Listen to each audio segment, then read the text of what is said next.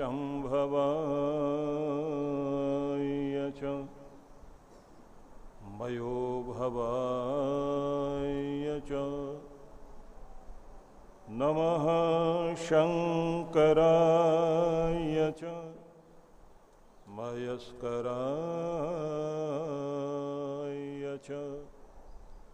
नमः शिवाय शिवतराय च। त्वा स्मरामो वयं त्वां भजामो। वयं त्वां जगत्साक्षिरूपं नमाम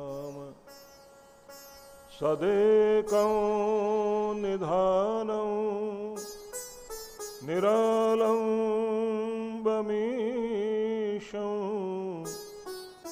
भवाम्बोधिपोतं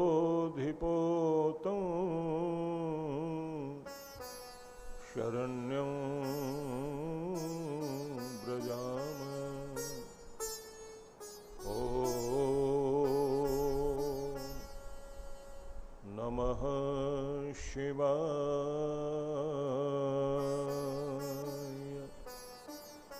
ॐ नमः शिवाय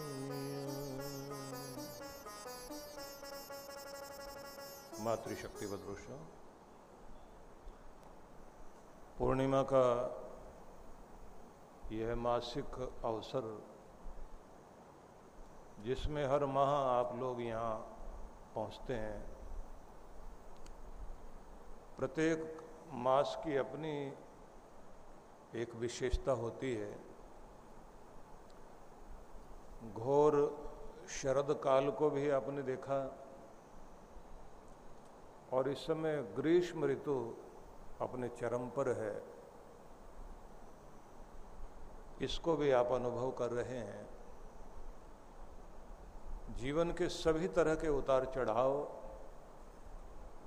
और उन सभी उतार चढ़ाव के मध्य हमारा ध्यान जो पूर्ण परब्रह्म परमेश्वर है, उसके चरणों में लगा रहे, ये बहुत आवश्यक है। आप सभी को इस पूर्णिमा की बहुत बहुत शुभकामनाएँ और बहुत बहुत आशीर्वाद। और आनंदधाम के भगवत स्वरूप को जब आप लोग देखते हैं, शिवजी यहाँ दोनों भुजाएँ फैलाए खड़े हैं और अपने आनंद और परम शांति की ओर सबको आमंत्रण दे रहे हैं। आप लोग भजन सुना करते हैं, जिसमें ये अति प्राचीन भजन है कि इशारों से मुझको बुलाती है दुनिया। न देखो मैं दुनिया का झूठा इशारा, मेरे देवता मुझको देना सहारा। कि संसार तो मुझे अपनी तरफ़ खींच रहा है, और उसके एक नहीं, अनेक इशारे हैं। जब भी हम तुम्हारी ओर चलते हैं कोई भी बाधा, कोई भी आकर्षण, कोई भी बंधन हमें अपनी ओर खींचने लगता है। संसार में जिन लोगों को सच्चा प्रेम अपने प्रभु से होता है, सच्ची प्रीति का प्रभाव लगन बनना है और जब लगन लग जाती है तो फिर व्यक्ति के भीतर आस्था जगती है।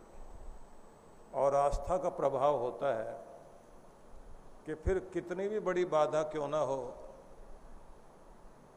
कितनी भी तरह की दुविधाएँ हो, फिर व्यक्ति के नियम नहीं टूटते।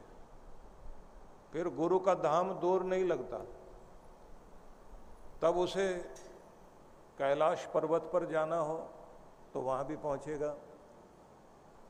और यदि अमरनाथ जैसा भगवान का दर बुला रहा हो तो चाहे बर्फ़ पड़ी हुई है या फिर वहाँ दुष्ट प्रवृत्तियों के द्वारा डर दिखाया जा रहा हो, व्यक्ति उस सब चीज़ों को नहीं देखता। उसको एक ही बात लगती है कि मुझे बुलाया गया है और बुलाया गया है हृदय में चिट्ठी दे करके परमात्मा का प्रेम हमें बुला रहा है। तो उस स्थिति में व्यक्ति पहुँचता ज़रूर है। इसलिए ये बात ध्यान रखने योग्य है। हम लोग जब भगवान की स्तुति करते हैं तो वहाँ पर गणपति का ध्यान करते हुए एक शब्द बोला जाता है, प्रियाणाम त्वा प्रिय पतिम हवा महे इस संसार में जो भी प्रिय है प्रियजन जो भी हमारे हैं, उन सब में, उन सब के मध्य तुम ही एक ऐसे प्रियतम हो कि जिससे बढ़कर कोई भी प्यारा इस दुनिया में नहीं है। तुम्हारे उस परम प्रेम के लिए हवा महे हम तुम्हारा आह्वान करते हैं। कि हे भगवान, इस घृणा और द्वेष की दुनिया में एकमात्र ऐसे आप ही हो, जो शुद्ध, पवित्र और पूर्ण प्रेम के स्वरूप हो। जो भी इस दुनिया में हमें रिश्ते प्यारे लगते हैं, उन प्यारे रिश्तों के मध्य एकमात्र परम प्यारे तुम ही हो। तुम्हारे उस प्रेम के लिए हम तुम्हें पुकारते हैं। कि तुम अपना वो प्रेम हमारे हृदय में भरो। हम उस प्रेम के योग्य हो जाएँ, उससे युक्त हो जाएँ। ये दुनिया जो चल रही है ये प्रेम के कारण चल रही है। इंसान अपने रिश्तों में जब प्रेम देखता है तो उसको एक नई ज़िंदगी मिलती है नई शक्ति मिलती है। और जब घर में प्रेम ना रहे भाइयों में प्यार ना रहे तो आप लोग देखते हैं कि रिश्ता होकर भी रिश्ता नहीं लगता। सगे संबंधियों के बीच में प्रेम ना हो तो ऐसा लगता है कि जैसे कोई रिश्ता है ही नहीं, हम भीड़ के बीच खड़े हुए हैं। क्योंकि प्रेम है तो विश्वास है, प्रेम है तो समर्पण है। जिनके प्रति प्रेम होता है तो हम क्या सोचते हैं कि इनके लिए हम और क्या करें? इनको कैसे खुश रखें? इनके चेहरे पर मुस्कुराहट कैसे लाई जा सके? उनको खुश करके व्यक्ति खुश होता है। माँ के हृदय में प्रेम है तो बच्चे को खिलाकर खुश होती है।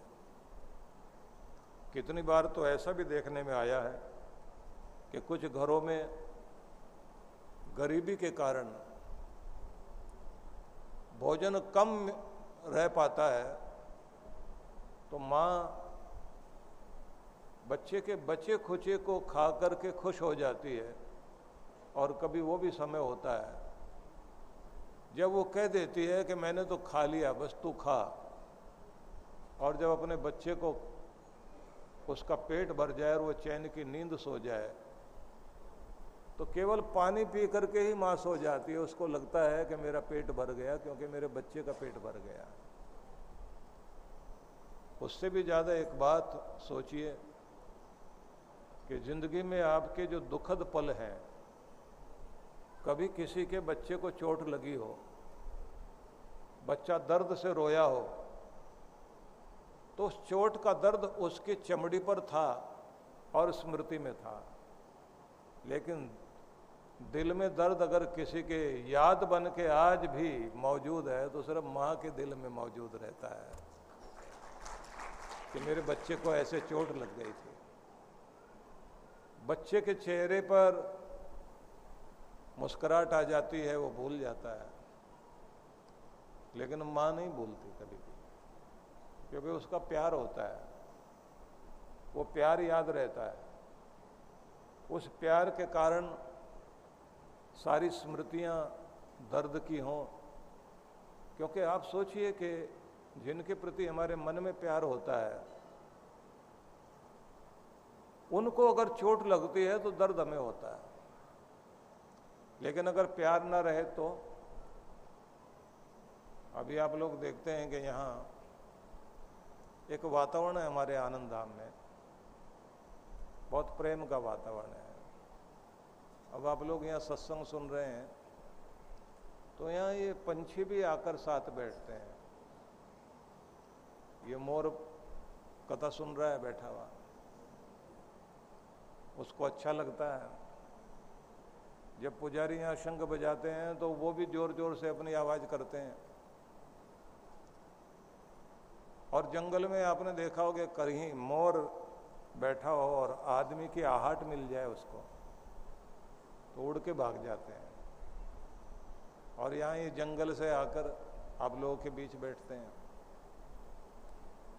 पहले लोग इनको डराते थे, आजकल ये लोगों को डरा रहे हैं। तो अगर किसी जीवन में प्रेम ना हो मतलब भाई प्रेम रहित हो जाए, बंटवारा हो जाए, दुकानें दो हो गई, दो दुकानें हो गई, बराबर बराबर में दुकान है दोनों की, और एक ही सामान दोनों बेच रहे हैं। अब जरा सोच के देखिए, दुकान क्या बटी, दिल भी बट गए। और सिर्फ़ दिल ही नहीं बटे, संवेदनाएँ भी बट गई हैं। पहले एक दूसरे को खिलाकर खुश होते थे। अब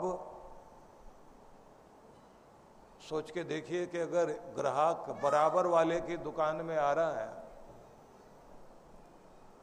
तो इसको पीड़ा होती है इधर वाले को। मेरे भाई की दुकान पे क्यों जा रहा है?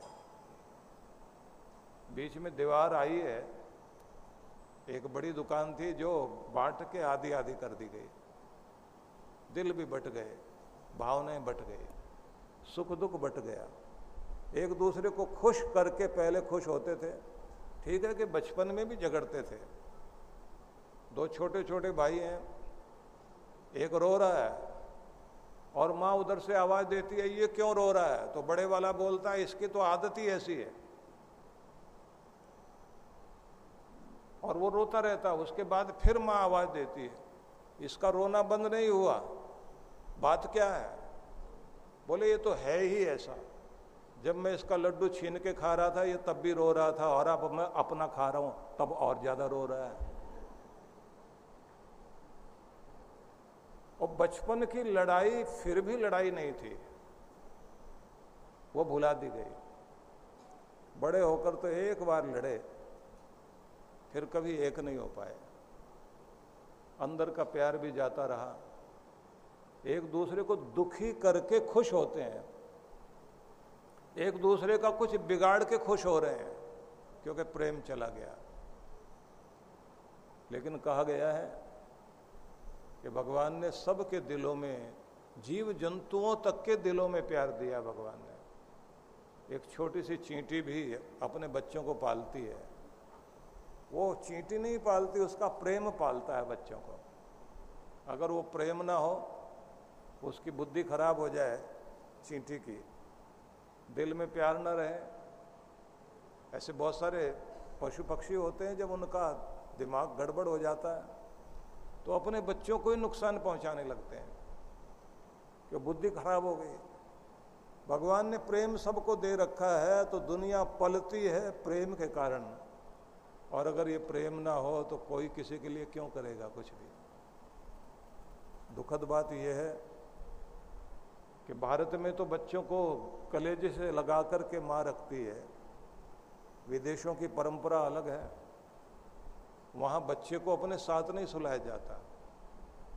उसके कारण वो दुखद स्थिति ये है कि अब वहाँ के लोग ये कहने लगे कि इंसान के बच्चे को पालने से कोई फ़ायदा नहीं। बड़ा होकर के वफादार निकलेगा, नहीं निकलेगा, गारंटी नहीं है। जानवर का बच्चा पाल के देखो, तुम्हें जो है हर पल प्रेम की अनुभूति कराएगा। इसलिए वहाँ के लोग जानवर पाल रहे हैं, कुत्ते बिल्ली पाल रहे हैं। ऑस्ट्रेलिया में तो छिपकली, काकरोच, मकड़ियाँ तक पाल रहे हैं लोग। कुछ पड़ोसी देश हैं बर्मा, थाईलैंड वगैरह, वहाँ पर कछुआ पालते हैं। कछुआ पीछे पीछे दुम मिलाता हुआ आता है, वो बड़े खुश होते हैं वो। कि इंसान का बच्चा वो प्यार नहीं देगा। कुत्ते बिल्ली तो बहुत लोग पालते ही हैं। लेकिन जरा सोच के देखिए कि हम जब प्रेम देते हैं और प्रेम पूर्वक अपने संतान को पालते हैं तो संवेदनशीलता का प्रभाव इतना अद्भुत होता है कि कोई भी बच्चा सब कुछ तो कमा करके पिता दे रहा है। माँ कोई रुपया पैसा नहीं दे रही है, कमा के नहीं ला रही है। लेकिन याद आती है माँ। रोएगा, तड़फेगा तो माँ को बुलाता है। उसको लगता है सब कुछ करने वाली, रक्षा करने वाली माँ, बचाने वाली माँ, देने वाली माँ सुलाने वाली माँ, खिलाने वाली माँ, सब कुछ माँ ही है। और जबकि पिता से ही लेकर के, अपने पति से लेकर के बच्चों को दे रही है वो। अब पिता बेचारा सारा दिन दौड़ेगा, भागेगा कमा कर लाएगा। अब बच्चा आराम से बैठा हुआ टीवी देख रहा है तो वो गुस्सा करता है आकर के कि बेकार में बैठा हुआ टाइम खराब कर रहा है। बच्चे को लगता रहता है कि जब भी आता डांटता ही रहता है। इसके पास मिठास है ही नहीं। और वो अपनी माँ से बोलता है कि ये पापा ऐसे क्यों है? उसको तो लगता है कि ये आए और जैसे माँ प्यार करती है, ये भी करे। लेकिन अगर वो बोल रहा है, वो जो डांट रहा है, वो भी उसका प्यार डांट रहा है। क्योंकि वो अपने बच्चे को अपने से भी कहीं ऊँचा होता हुआ देखना चाहता है। उसकी ज़िंदगी में कमी रह जाए तो रह जाए, लेकिन अपने बच्चे की ज़िंदगी में कमी नहीं देखना चाहता। मुझसे भी कहीं बड़ा हो मेरा बेटा, मुझमें कमी रह गई, मेरे बच्चे में कमी ना रहे। मैं पीछे रह गया, लेकिन ये पीछे ना रह जाए, ये आगे बढ़ जाए। जब ये भावना आप देखते हैं, ये समझ में उस समय नहीं आती। पिता के बारे में प्रेम जागता है व्यक्ति को जब पिता नहीं रहता। तब समझ में आता है, वो जो बोलता था, क्योंकि दुनिया आपकी माँ बाप नहीं है। आपकी हर बात को बर्दाश्त कर सकते हैं माँ बाप लेकिन दुनिया बर्दाश्त नहीं करती। तरस आता है माँ बाप को दुनिया को नहीं आता। आप पर रहम खाने के लिए माँ बाप तो हर समय तैयार हैं, कितनी भी गलतियाँ कर लेना, दुनिया तैयार नहीं है। संसार का अपना नियम है, हर गलती का मूल्य चुकाना पड़ता है। हर गलती दंड देती ज़रूर है। देर सवेर हो सकती है, लेकिन गलती रुलाती ज़रूर है। गलती छिपती नहीं, छिप, छिपी भी भी सामने आती ज़रूर है। गलती कैसी भी क्यों ना हो, हम अगर सोचें कि हम तो भूल गए कुदरत का कानून ऐसा है कि वो भूलने नहीं देती, वो फिर सामने आती और आदमी कहता है, कौन सी गलती का दंड भोग रहा हूँ मैं? हम तो इस जन्म की भी गलतियाँ भूल गए भगवान को तो हमारे पिछले जन्मों की भी सारी यादें हैं, इसी के कारण तो सामने सुख दुख आते हैं। इसलिए मैं आपको ये कहना चाहता हूँ कि जो प्रेम का सागर है, वो तो भगवान है। और उसने इस दुनिया को बहुत प्रेम वाला ही बनाया। भगवान को अगर पुकारते हैं तो इसलिए पुकारिए कि हम उसके प्रेम के योग्य बने। भगवान से मांगिए कि हमारा हृदय भी प्रेम से परिपूर्ण हो जाए। भगवान के साथ जुड़ना चाहते हैं तो अपनी पूजा को भी प्रेम बना करके बैठिए। अगर आपकी पूजा प्रेम बन गई तो आपकी पूजा सफल हो जाएगी, नहीं तो सफल होने वाली नहीं है। लोग अपनी पूजा को प्रेम नहीं बना पाते। उनकी पूजा एक कर्मकांड बन के रह जाता है। थोड़े फूल चढ़ाए, एक महात्मा थे, वो बोला करते थे कि मीरा जी गीत गाती थी, माँ ने चाकर रखो जी, भगवान हमको अपना नौकर बना लो। क्या करोगे? नौकर बन गए तो चाकर रह सो बाग लगा सो मैं नौकर होकर तुम्हारे लिए तुम्हारा बाग लगाऊँगे। रात दिन उठकर तुम्हारे लिए गीत गाऊँगे। तुम्हें रिझाऊँगे, तुम्हें खुश रखूँगे। तो महात्मा जी बोला करते थे कि मीरा तो कहती है कि मुझे अपना नौकर बनाओ। और हम वो लोग हैं जो भगवान को नौकर बनाने को तैयार बैठेंगे। ये ले पैसे और ये ये काम पूरे कर। अगली बार फिर आएँगे, फिर कुछ चढ़ावा चढ़ाएँगे, काम पूरे होने चाहिए। नहीं तो मेरा तो विश्वास ही हट जाएगा। कि भगवान आपके किसी पैसे से रीझने वाले नहीं है। बस किसी भी चीज़ को दो, ना दो, अपना प्रेम उसे अर्पित करो और वो रीझ जाएगा। बस यही एक तरीका है। कि आप अपने किसी भी कार्य के द्वारा अपने परमात्मा के प्रति प्रेम अर्पित कीजिए। वो प्रेम जो आपका है, वो भगवान के निकट लेकर आपको जाता है और भगवान को भी आपके निकट लेकर आता है। आपने कबीर साहब की उलट बासियाँ सुनी है। बहुत तरह की उलट बासियाँ उन्होंने कही। उनमें एक पंक्ति उनकी बड़ी अद्भुत है। वैसे तो वो कभी कभी बड़ा विचित्र कार्य करते थे। एक बार पापियों के बीच में जो पाप कथा करें, पाप की बात करें, पाप की चर्चा करें, उनके बीच कबीर पहुँच गए।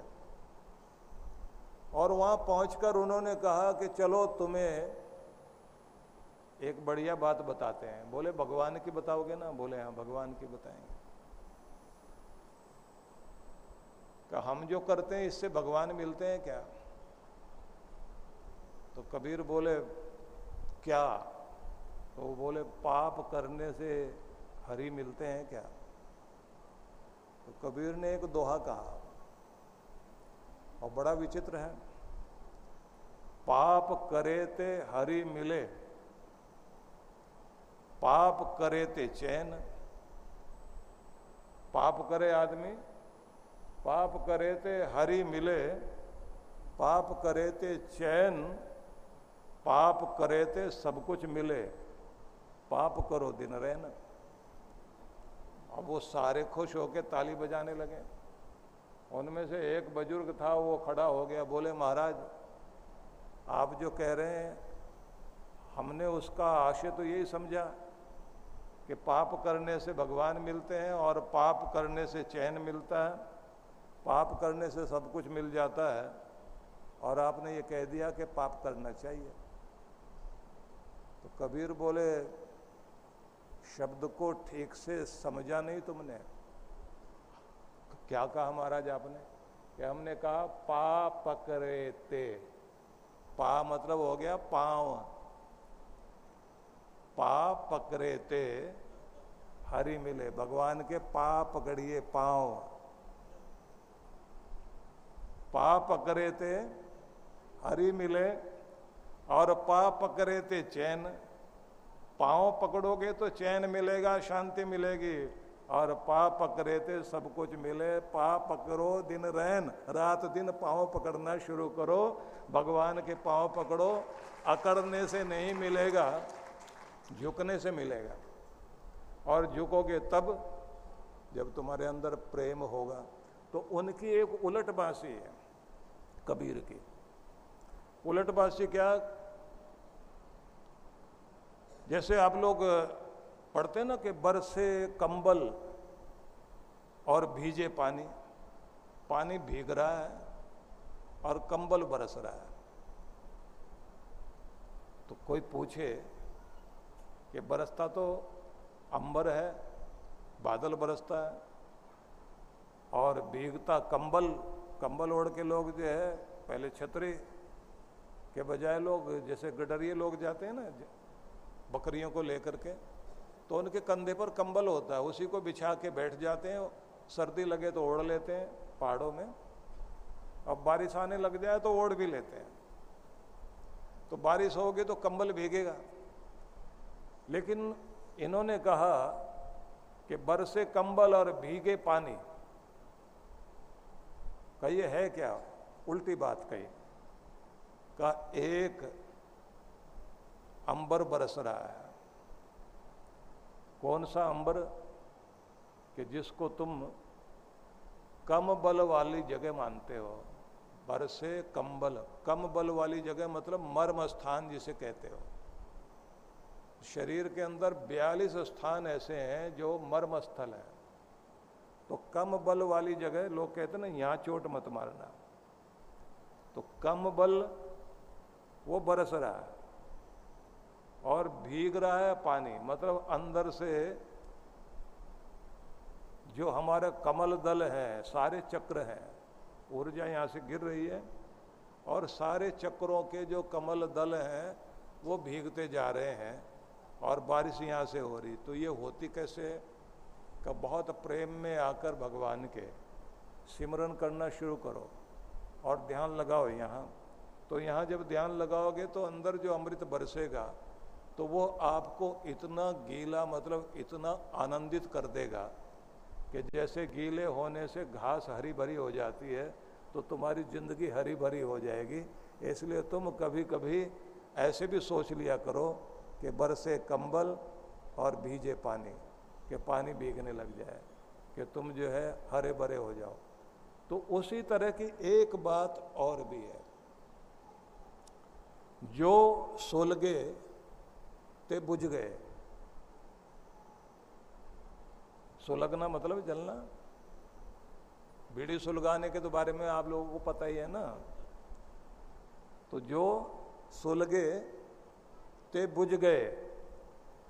बुझे तो सुलगे ना ही मतलब कोई लकड़ी जल जाए तो जलने के बाद राख हो जाती है।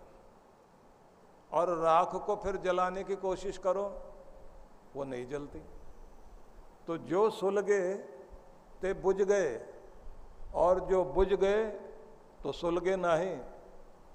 तो इसको लेकर के, इसी बात को लेकर के रहीम ने आगे कहा कि रहीमन दाहे प्रेम के, बुझ बुझ सुलगे ही जाए। रहीम ने ये कहा कि प्रेम में भरा हुआ जो आदमी है, उसकी स्थिति ऐसी है कि अगर किसी कारण प्रेम बुझ भी जाए, थोड़ा समय बीत जाए, फिर आदमी की याद आती है कि इसने तो मेरे लिए बहुत कुछ किया था। नहीं मिल पा रहा, नहीं आता, नहीं जाता। तो मैंने भी इसको भुला दिया। और फिर थोड़ी देर के बाद ध्यान आने लग जाता है तो उसके जो सोई भी प्रेम की स्मृतियाँ थी, फिर से याद आती है। और जाकर के फिर खुद मिल के आता और कहता है, हो सकता है मेरे किसी व्यवहार के कारण ये मुझे भुला के बैठ गया हो, लेकिन इसका किया हुआ मेरे लिए बहुत कुछ है। मेरा अपना है ये जाके मिल के आता है। तो वो जो सोया हुआ, खोया हुआ प्रेम होता है, वो फिर से लौट आता है। तो उन्होंने कहा कि इस दुनिया में प्रेम एक ऐसी शक्ति है, जो आदमी के अंदर रहती ज़रूर है। इसे कभी भी बुझने नहीं देना चाहिए। तो हम लोग साधना में, ध्यान में एक प्रयोग कराया करते हैं। और प्रयोग भी अपने आप में अद्भुत है। वो प्रयोग है कि व्यक्ति को परमात्मा के प्रेम को महसूस कराने के लिए। हम ये कहते हैं कि उसके प्रेम को तब जानोगे जब तुम धरती के प्रेम को याद करो, कि सबसे पहले उसे याद करो जब होश संभालते तुम्हें कौन सा चेहरा याद है, वो जिसने अपनी बाहों में लेकर तुम्हें प्यार से पाला था। और तुम्हें बिना किसी शर्त के प्यार करती थी वो माँ, उसे याद करो। तो व्यक्ति उसे याद करता है। उसके बाद में कहा जाता है कि उस माँ की बात को याद करो कि उसकी कौन कौन सी बातें तुम्हें याद है। तो व्यक्ति को ध्यान में आता है कि मैं छोटा था, मेरी माँ मुझे कैसे बोलती थी कैसे पुकारती थी, कैसे तैयार करती थी स्कूल जाने के लिए, त्यौहार आता था तो कैसे मुझे अच्छे कपड़े पहना कर खाने को देती थी। फिर ये जब कहा जाए कि वो प्यारे चेहरे याद करो, जो बचपन में तुम्हें सबसे प्यारे लगते रहे तो कहीं ना कहीं वो चेहरे याद आते हैं। कोई मामा याद आएगा, कोई बड़ा भाई याद आएगा, कभी माँ याद आएगी। जहाँ जहाँ तुम्हारा प्यार बसा रहा जहाँ से तुम्हारी ज़िंदगी आगे चली, वो सबको याद करो। लेकिन साथ साथ याद करने के साथ साथ उनके प्रति धन्यवाद की भावना लाओ कि तुमने मेरी ज़िंदगी को आसान बनाने के लिए जो भी प्रेम दिया, उसके प्रति हम बहुत बहुत आभारी हैं और पिता परमात्मा से प्रार्थना करते हैं कि तुम्हारी ज़िंदगी में प्रेम की कभी कमी ना रहे। तुम हमेशा मुस्कराते रहो। और भगवान तुम्हें अपनी कृपा छाया में रखे। भले ही आज तुम दुनिया में हो या नहीं हो, जहाँ भी हो, भगवान का प्रेम तुम्हें मिलता रहे। तो ऐसे चलते हुए आखिर तक वहाँ आते हैं, जहाँ ये महसूस होता है कि इस प्रेम भरी दुनिया में तुम्हारे साथ प्रेम की मीठी यादें कौन कौन सी हैं? वो सारी मीठी यादों को जब व्यक्ति याद करता है और जब कहा जाता है कि अब उनके प्रति धन्यवाद और कृतज्ञता प्रकट करने के साथ परमात्मा के प्रेम को उनकी तरफ़ भेजो। तो व्यक्ति जब कृतज्ञ होकर याद करता है तो कितने सारे लोग होते हैं जिनकी आँख में आँसू बहने लग जाते हैं। उनको ध्यान आने लगता है कि मेरे इस जीवन को यहाँ तक लाने में किन किन का सेक्रीफाइज किन किन का बलिदान किन किन ने मेरे लिए कष्ट सहे और क्या क्या। किया हम लोग प्रेम प्रतीक रूप में माँ से शुरुआत करते हैं। उसका कारण भी है, क्योंकि भारत में तो परंपरा ही अलग है। माँ डॉक्टर बन जाए, नर्स बन जाए, और तो थर्मामीटर भी खुद ही बन जाती है। बच्चे का हाथ पकड़ के हाँ बुखार है, गर्म है। माँ बड़े भारी मनोवैज्ञानिक बन जाती है। चेहरा पढ़ना आता है, ऐसी ज्योतिषी बन जाती है। बच्चे की आँखें देखकर उसकी गहराई में चली जाएगी। कुछ बात है, छिपा रही है मेरी बेटी मेरे से। शादी होके मायके अपने ससुराल से लौट के आई है, बताती है सब ठीक ठीक है, लेकिन ठीक नहीं है। आँखें बता रही हैं। अब वो टो लेती रहेगी चुपचाप, और नहीं, मुझे बता, और वो कहेगी, नहीं, सब ठीक है। ये सारी वो चीज़ें मैं क्यों बोल रहा हूँ आपको ये बताने के लिए कि जब हम भगवान को ये कहते हैं कि तू इस दुनिया के प्यारों के मध्य सबसे बड़ा प्यारा अगर कुछ हो सकता है तो भगवान तू है। और तुझसे हम तुम्हारे प्रेम के लिए तुम्हें आमंत्रित करते हैं कि हमारे हृदय में अपना वो प्रेम भरो, जो हमारी ज़िंदगी को भी जीवन दे सके, हमारे जीवन को और जीवंत कर सके। अब उसी प्रेम को प्रकट करने का, क्योंकि रिश्ते सारे हैं, पर सभी रिश्तों की एक अपनी विशेषता है कि सब रिश्ते एक जगह जाकर के रुक जाएँगे। दुनिया के दरवाजे तक रुक जाएँगे। आप देखते हैं, कोई व्यक्ति दुनिया से विदाई लेता है तो कुछ लोग तो घर में रोते रोते वहीं बैठ जाते हैं।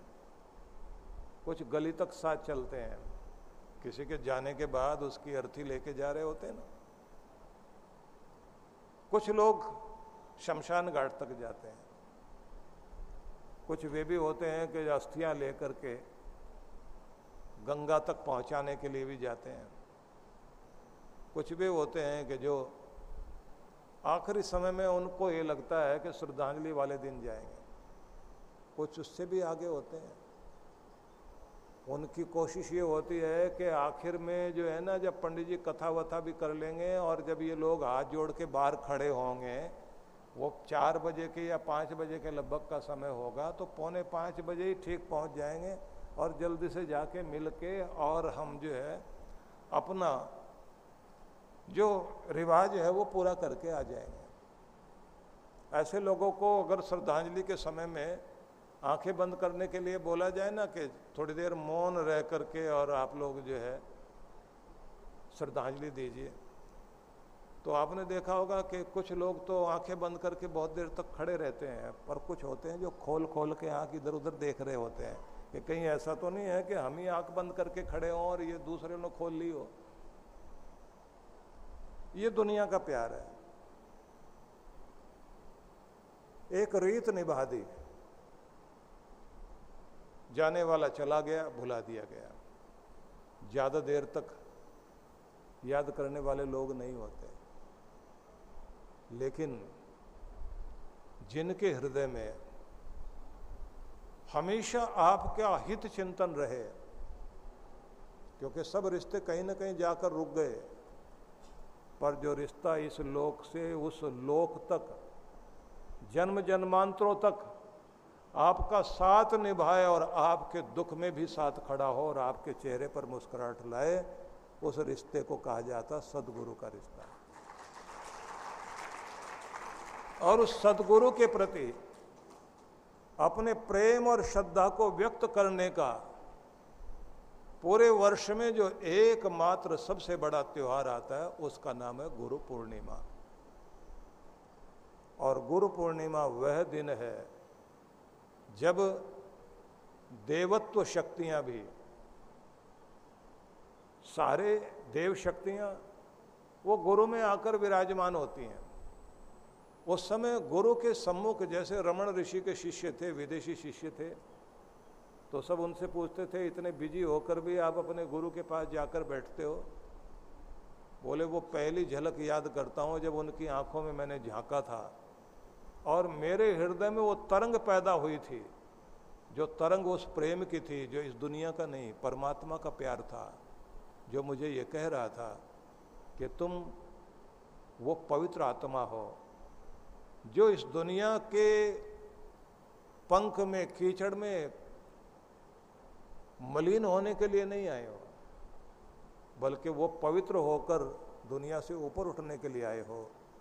जैसे कीचड़ से उठा हुआ कोई कमल खिलकर धरती की शोभा बनता है, कि इसलिए मैं अपने सदगुरु के निकट बैठता हूँ तो मुझे लगता है कि जैसे मैं पवित्र हो रहा हूँ, और जब मैं दुनिया की संगत में जाके बैठता हूँ तो मुझे लगता है मन में चंचलता तो ज़रूर आ गई, लेकिन मन की शांति और हृदय का प्रेम खत्म हो जाता है। इसलिए मुझे अपने आत्मा को शांति देने के लिए और हृदय को प्रेम देने के लिए अपने सदगुरु की शरण में जाके बैठना होता है। इसलिए आपसे कहूँगा कि उस रिश्ते को कभी नहीं भूलना। लोग तो माँ बाप को भूल जाते हैं, कितना भी उन्होंने कर दिया, भाइयों को भूल जाएँगे, अपनों को भूल जाएँगे लेकिन जो अपनों से भी बढ़कर अपना है, रिश्तों से भी बढ़कर के जो महान रिश्ता है, उसको नहीं भूलना। उसके प्रति अपनी कृतज्ञता प्रकट करने का दिन पूर्णिमा का दिन है और उसमें भी सबसे महत्वपूर्ण कड़ी होती है जब आप अपनी मंत्र शक्ति के विषय में जा कर के सीखते हैं। जब आपको सिमरन सिखाया जाता है कि आपकी रीढ़ के अंदर से उठने वाली ब्रह्मवाहिनी नाड़ी में अपने सिमरन को बसाओ, कि जिससे वह ब्रह्मवाहिनी नाड़ी ब्रह्मरंध्र से जुड़कर उस तरंग को उत्पन्न करे, जो तरंगे आसमान नहीं ग्रहण करता, बल्कि आसमानों से भी ऊपर समस्त ब्रह्मांडों का जो स्वामी है परमात्मा, तरंगे वहाँ तक पहुँचने लग जाती हैं। और वहाँ महसूस होता है कि मेरा कोई बच्चा याद कर रहा है, जैसे कोई अपनी माँ को याद करता है तो माँ दस काम छोड़ के आती है। ऐसे परमात्मा की कृपाएँ आपकी तरफ़ जो है, रक्षा करने वाली कृपाएँ आपकी तरफ़ पहुँचने लगती हैं। इसलिए सदगुरु जब ये सिखाते हैं आपको कि सिमरन को कैसे दृढ़ करना है, साधना को कैसे गहरा करना है, अपने आप को कैसे उन शक्ति से भरना है कि कभी कभी आप लोग देखते हैं कि छोटे छोटे जीव जंतुओं में भी एक गुण होता है। वो बीमार हो जाएँ तो अपना इलाज खुद कर लेते हैं, किसी डॉक्टर के पास नहीं जाते। भगवान ने आप सबको बहुत कुछ ऐसी शक्तियाँ दी हैं कि आप अपने आप को खुद हील कर सकते हैं, अपने आप को ताकत दे सकते हैं, अपना मूड ठीक कर सकते हैं, अपनी चोट ठीक कर सकते हैं, अपनी बीमारी ठीक कर सकते हैं। तो गुरु आपको वो भी सिखाते हैं कि आपकी भक्ति और परमात्मा का वो प्रेम अपने हृदय में उतारो और अपने मंत्र के द्वारा अपने आप को खुद हील करो। अपने भाग्य को खुद संवारना शुरू कर दो। तो वो सब सीखने का मौका मिलता है। तब जब आप गुरु पूर्णिमा के अवसर पर बैठकर साधना करें, गुरु आपको सिखाएँ, शक्तिपात करें, लेकिन उससे पहले नियम यह है कि कम से कम 21 दिन पहले अपने मंत्र को जाप करना शुरू किया जाए। मंत्र साधना शुरू करें, थोड़ा ध्यान करें, और अगर इतना भी नहीं कर सकते तो 11 दिन पहले करें। 11 दिन पहले भी नहीं कर सकते तो एक सप्ताह पहले तो आपका नियम बनना चाहिए कि रोज कम से कम 40 मिनट बैठ करके अपनी मालाएँ पूरी करें 11 21 माला गुरु मंत्र की जाप करें, थोड़ा ध्यान करें, गुरु की कृपाओं को याद करें, अपने गुनाहों की, गलतियों की क्षमा याचना करें, अपने जीवन को नया बनाने के लिए विचार करें कि मेरा जीवन जो अब तक रहा है, उससे मैं थोड़ा और बेहतर जीवन जी सकूँ तो उसके लिए मुझे अब अपने नियम बनाने हैं और अपने आप को अनुशासित करना है। अनुशासन के सांचे में डली हुई ज़िंदगी कीमती ज़िंदगी बनती है। जो भी अपने जीवन को कीमती बनाना चाहता है तो उसे कोई डिसिप्लिन अपनी ज़िंदगी में ज़रूर लाना चाहिए। और जिस आदमी के जीवन में कोई अनुशासन नहीं है, उस आदमी की ज़िंदगी वैसे ही है, जैसे वो जंगल में कटीली झाड़ियाँ उगी होती है ना तो वो ईंधन बनने के तो काम आती हैं, लेकिन शोभायमान नहीं होती, उपयोगी नहीं हो पाती। ज़िंदगी उपयोगी उसी की होती है जो अनुशासन में रहे अनुशासन भी अगर गुरु का दिया हुआ अनुशासन है और उसके अनुसार अगर आप चलने लग गए हैं तो आप सोचिए, थोड़े से लोग इतने महत्वपूर्ण क्यों हैं? और इतनी सारी भीड़ बेकार क्यों है? इसलिए दुनिया में कहते हैं ना कि 20 परसेंट लोग 80 परसेंट के ऊपर राज कर रहे हैं। 20 परसेंट लोगों के पास 80 परसेंट धन है और 80 परसेंट के पास में सिर्फ़ 20 परसेंट ही सुख साधन है। तो ये 80 20 का सिद्धांत जो काम कर रहा है दुनिया में, इस पर विचार करना चाहिए। वैसे भी देखा जाए तो आप 80 परसेंट टाइम तो बेकार ऐसे गंवा देते हैं बड़े बड़े काम आपके 20 परसेंट टाइम में काम पूरे होते हैं। उतनी देर तो मूड बनाने में यहाँ कर लेंगे, देख लेंगे, हो जाएगा, अभी करेंगे, अब बैठेंगे। मूड बनाने में टाइम लग जाता है आपका। तो वो जो आपके जीवन में 20 परसेंट लोग जो इतने महत्वपूर्ण लोग हैं कि 20 परसेंट लोगों के पास में 80 परसेंट अधिकार हैं और 80 परसेंट के पास में सिर्फ़ 20 परसेंट अधिकार है। ट्वेंटी परसेंट लोग आपके ऊपर राज कर रहे हैं, कमाल की बात यह है। और एट्टी परसेंट लोग जो हैं, उनके डंडे से आके जा रहे हैं। जयप्रकाश नारायण एक बात बोला करते थे। आपने नाम सुना होगा, इनका इतना बड़ा नेता रहे हैं। तो एक बात बोलते थे वो कि ये लोकतंत्र की बड़ी विचित्र परंपरा है कि हर पाँच साल के बाद भेड़ें तय करती हैं अपना बकरिया के अब की बार हमें कौन हाकेगा? उसके लिए वोट डालने जाते हैं कि इस बार हम भेड़ बकरियों को हाँकने वाला, हम ये चुनने वाले हैं, ये वाला हमें हाँकेगा। और होता वही है, गडरिया ऐसा ही मिलता है। उसी तरह का थोड़ा सा शक्ल वकल बदली होती है, टोपी वोपी बदली होती है। और भेड़ें हाँकी जाती हैं। गडरिया रहा होता है, चुनते हम लोग हैं। तो एक विचित्र बात है ना, हालाँकि वो विषय नहीं हमारा, सिर्फ़ आपको ये याद कराना चाहता हूँ कि हम विचार कर लें कि हमारा जीवन 20 परसेंट लोगों के हाथ में है, वो हमें चला रहे हैं, वो भाग्य विधाता बने हुए हैं। कारण क्या है? क्योंकि हमारी ज़िंदगी को निर्देशन देने वाले लोग जो हमें मिलने चाहिए, वो नहीं मिले हुए एक अच्छा शिक्षक, अच्छे शिक्षक में माँ भी आती है, पिता भी आता है, वो टीचर भी आता है जो विद्यालय में पढ़ाता है। लेकिन जहाँ से जीवन एक नया रूप धारण करता है, जहाँ से आप द्विज की स्थिति में आते हैं, जहाँ से आपका एक दोबारा जन्म मिलता है, वो गुरु के घर से मिलता है। इसलिए द्विज होना परंपरा है। उसको कहा जाता द्विज मतलब द्विजन्मा, जिसके दो जन्म हुए हों। और द्विज कौन कौन होते हैं? द्विज का एक अर्थ तो पंडित ब्राह्मण हम लोग समझते हैं ना। सवर्ण जातियों में भी, जिसका यज्ञ पवित्र हुआ, एक परंपरा में उनको भी कहा गया। लेकिन दूसरे अर्थों में अगर आप देखें पक्षी को द्विज कहा जाता है। ये जो हमारे दांत हैं, इनको भी द्विज कहा जाता है कि जिसके दो जन्म हुए हों। पक्षी के दो जन्म होते हैं। एक वो जब वो अंडे के रूप में धरती पर आता है। मुर्गी अंडा देती है, कबूतरी अंडा देती है। तो वो जो मादा पक्षी अंडा देती है तो अंडे के रूप में जन्म हुआ।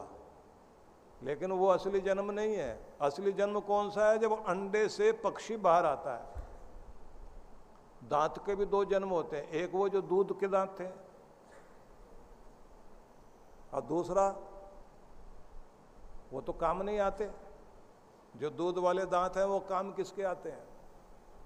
आखिर में तो होता यही है कि वो चले जाते हैं और उसके बाद में जो दूसरे दांत आते हैं, उससे आपका काम चलता है और वो ज़िंदगी भर साथ निभाते हैं। तो कहते हैं कि दूसरा जन्म अगर आपका नहीं हुआ है तो बस ऐसे ही हो गया जैसे किसी के दूध के दांत नहीं टूटे और वो कच्चा ही रह गया दुनिया में। इसलिए दूसरा जन्म ज़रूरी है और वो दूसरा जन्म गुरु देता है।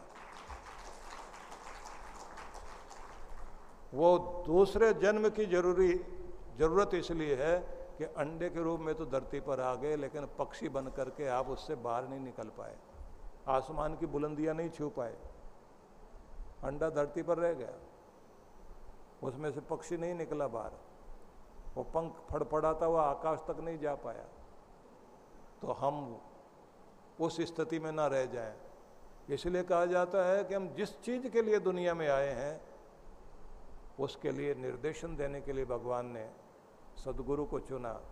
और सदगुरु से जब आप जुड़ते हैं तो जो कुछ आपको मिलता है, वो तो अपनी जगह बहुत कुछ चीज़ें हैं।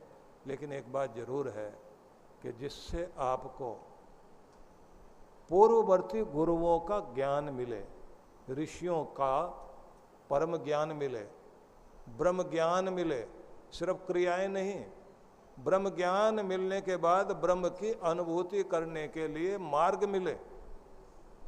और जो आपका हाथ पकड़कर उधर ले जाने के लिए आपको आसन पर बैठा है क्योंकि इस दुनिया में रास्ता चलने के लिए आँखें खुली रखनी ज़रूरी है, लेकिन भगवान के रास्ते पर चलने के लिए गुरु कहता आँखें बंद कर, यहाँ से आँख बंद करके जाया जाता है और वो भी पाँव से नहीं चला जाता, अंदर से यात्रा करनी पड़ती है।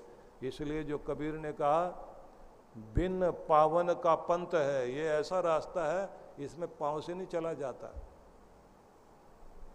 तो इसलिए इस समय और व्याख्या नहीं करेंगे। सार में आपको बताना चाहते हैं कि हम सब के लिए ये एक अवसर है। ठीक एक महीना बाद गुरु पूर्णिमा का अवसर सामने है। तब तक अपना जाप कीजिए और कोशिश कीजिए कि इस बार नसीब बदले। कहते हैं ना कि एक दूसरे के हाथ बिक जाए तो व्यक्ति का प्रेम पक्का कहलाता है कि जैसे किसी ने खरीद लिया हो, अब जैसे मर्ज़ी वो चलाएगा हमें। लेकिन कहते हैं ना कि प्रेम में जब आप विवाह संस्कार होता है तो उस समय एक मंत्र बोला जाता है, जिसका मतलब यही है कि आज हमने तुम्हें खरीद लिया, तुमने हमको खरीद लिया, और अब हम तुम्हारे अनुसार चलेंगे, तुम हमारे अनुसार चलोगे। ऐसे हम दोनों एक दूसरे को खरीद चुके हैं। पूरा पूरा अधिकार है, इतना राइट हो गया है। तो उसको एक शायर ने लिखा है कि नसीबा जो जागा, अब के हमारा। अब की बार जो हमारा नसीब जागा, नसीबा जो जागा, अब के हमारा, बिके हाथ जिनके, अब उन्हें मोल लेंगे। जिनके हाथ बिक गए थे हम, अब उनको मोल लेंगे। लेंगे कैसे? प्रेम देकर उन्होंने खरीदा था। अब प्रेम देकर हम भी उनको खरीदेंगे, वो हमारे हो गए। अब इसी को आप देखिए, मीरा गाती है। मैंने लीना गोविंदा मोल, मैंने तो कृष्ण भगवान को खरीद लिया। कोई कहे सस्ता, कोई कहे महँगा। मैंने लिया तराजू तोल, मैंने तो तराजू में तोल के बराबर से लिया है। अब पूछा, लिया कैसे? बोले, एक तरफ़ अपने आप को चढ़ाया मतलब अपने आप को दिया तो तब जाकर के वो मिला, और वो मिला है तो उसने भी कहा कि तू अपने आप को पूरी तरह समर्पित करने को तैयार हो तो मैं तेरा हो जाऊँ। तो सीधी सी बात है कि वो प्रेम लेकर के हम भगवान से जुड़ते हैं, और उसी प्रेम से हम अपने गुरु से जुड़ते हैं, और वही प्रेम है जिस धरती पर इंसान को इंसान से मिलाता भी है, जोड़ता भी है और एक दूसरे के हम काम भी आते हैं। इस प्रेम को किसी पैसे से नहीं तोला जा सकता। किसी वस्तु से इसकी तुलना नहीं हो सकती। इसमें कोई हिसाब किताब नहीं होता। अगर यहाँ हिसाब किताब होने लग गया तो प्रेम जाता रहा। मैंने तो तुम्हारे लिए ये ये किया, तुमने बताओ मेरे लिए क्या किया। फिर वो भी बोले, मैंने ये ये किया, ये ये किया, तुमने तो कुछ भी नहीं किया। गिफ्ट तक हिसाब किताब और प्रेम में जो गिफ्ट दिए जाते हैं मतलब जन्मदिन के मौके पर देख के दे के गए या शादी के मौके पर देकर गए तो आपने देखा होगा ना, गिफ्ट देख देख करके चेक कर रहे होते हैं, ये दिया है इन्होंने। और हमने तो इनको तब भी ये दिया था, तब भी ये दिया था, तब भी ये दिया था और इन लोगों की अकल मारी गई। किसी का मान करना नहीं आता। बड़े गिफ्ट विफ्ट चेक किए जाते हैं। लोग रुपए तक सगाई का मौका चल रहा, रुपए लिख रहे होते हैं। एक तरफ़ हिसाब लिखने वाला बैठा होता है। इन्होंने इतने रुपए दिए, पिछली बार इतने दिए थे, उस समय इतने दिए थे, अगली बार हम इनके घर में जाएँगे, हम भी यही देंगे। एक गया और ससुराल में जाकर और वहाँ जो भी कुछ खातिर पानी हुआ होगा, वापिस आकर के अपनी पत्नी से गुस्सा करके बोल रहा है, मैंने तो तुम्हारी माँ को दो सौ रुपये के केले दिए और उसने तो आते समय टीका किया, एक सौ एक रुपया पकड़ा दिया। अब पत्नी गुस्से में आके कहती, तू मुझे लेने गया था वहाँ या केले बेचने गया था? टाइम हो गया इसलिए आगे नहीं चलते। रोकना पड़ेगा। तो आप हिसाब किताब देखिए, जहाँ हिसाब किताब है, वहाँ प्रेम रहेगा क्या? नहीं रहेगा ना। तो इसलिए सारे हिसाब किताब छोड़िए और अब आप केले नहीं, भोजन याद कीजिए। बहुत बहुत आशीर्वाद सभी को।